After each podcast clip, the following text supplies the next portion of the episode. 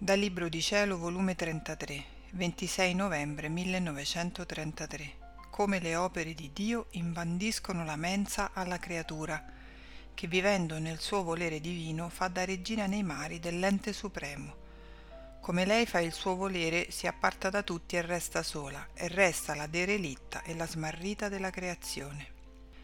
Stavo facendo il mio giro nelle opere del fiat divino e siccome sono troppo piccola sento il bisogno di essere portata fra le sue braccia, altrimenti o mi smarrisco nell'immensità e molteplicità delle sue opere o non so andare avanti.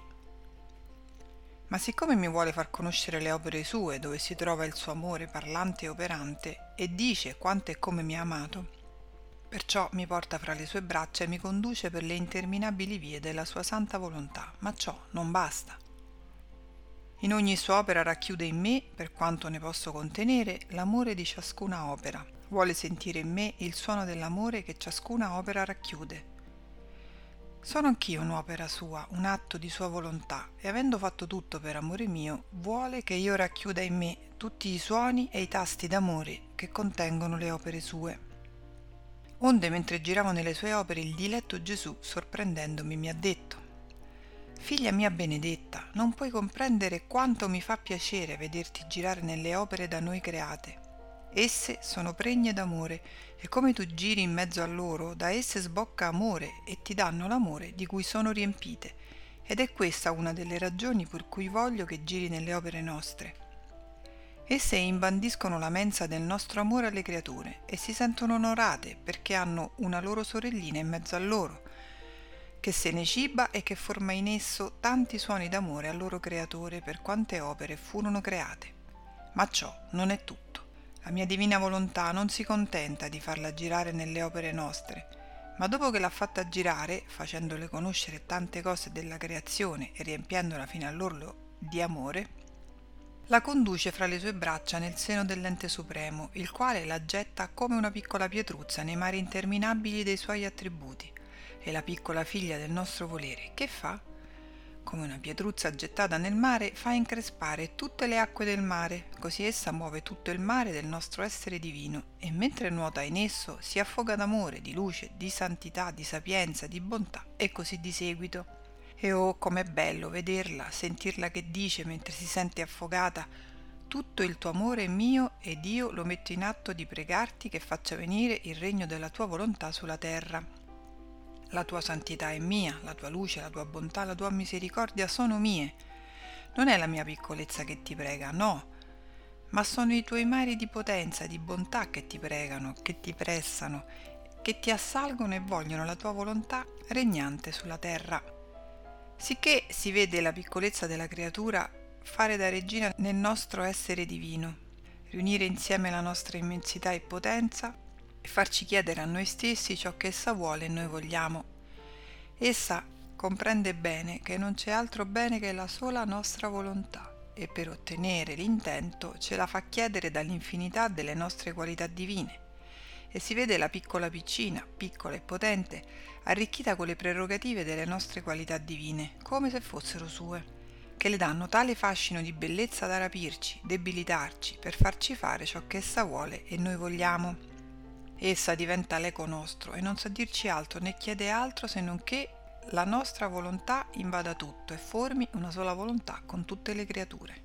Sicché quando la creatura ha capito che significa volontà divina e sente scorrere in sé la sua vita, non sente più bisogno di nulla, perché possedendo il mio volere possiede tutti i beni possibili e immaginabili. Le resta solo il delirio, le smanie i sospiri perché vuole che la mia volontà abbracci tutti e si costituisca vita di tutto. E questo perché vede che la mia volontà questo vuole e questo vuole la sua piccolezza. Onde continuavo a pensare alla divina volontà e al gran male che porta il fare l'umana volontà e il mio amato Gesù sospirando ha soggiunto. Figlia mia, chi fa la propria volontà si apparta da tutti e fa da solo. Non vi è chi lo aiuti, né chi gli dia la forza, né chi gli dia la luce per fare il meglio di quello che fa, sicché tutti lo lasciano in balia di se stesso, isolato, senza appoggio e senza difesa si può chiamare il derelitto, lo smarrito della creazione.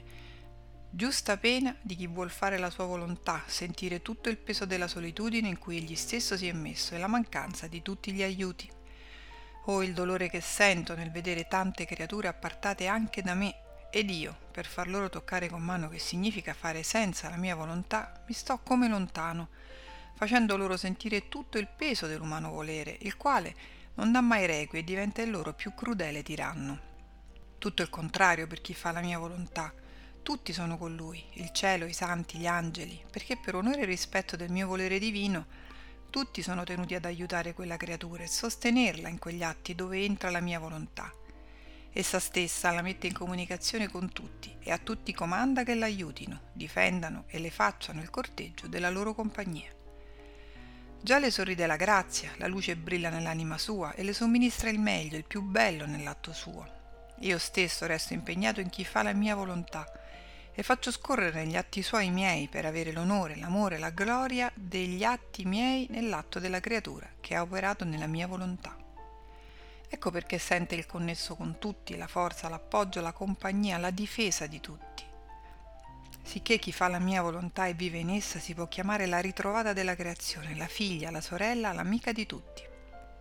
Essa fa come il sole, che dall'altezza della sua sfera piove la luce e allargandosi chiude tutto nella sua luce, si dà a tutti, non si nega a nessuno. Come fida sorella si abbraccia con tutte le cose e, come pegno del suo amore, dà a ciascuna cosa creata il suo benefico effetto, costituendosi vita dell'effetto che dà. In alcune cose forma la vita della dolcezza, in altre cose create la vita del profumo, in altre la vita dei colori, e così di seguito. La mia volontà dall'altezza del suo trono piove la sua luce, e dove trova la creatura che la vuole ricevere per farsi dominare, la circonda, l'abbraccia, la riscalda, la plasma per farla maturare e così racchiudere la sua vita mirabile, come se fosse vita della creatura. E con questa vita tutto e tutti sono con essa, come tutto è nella mia volontà adorabile.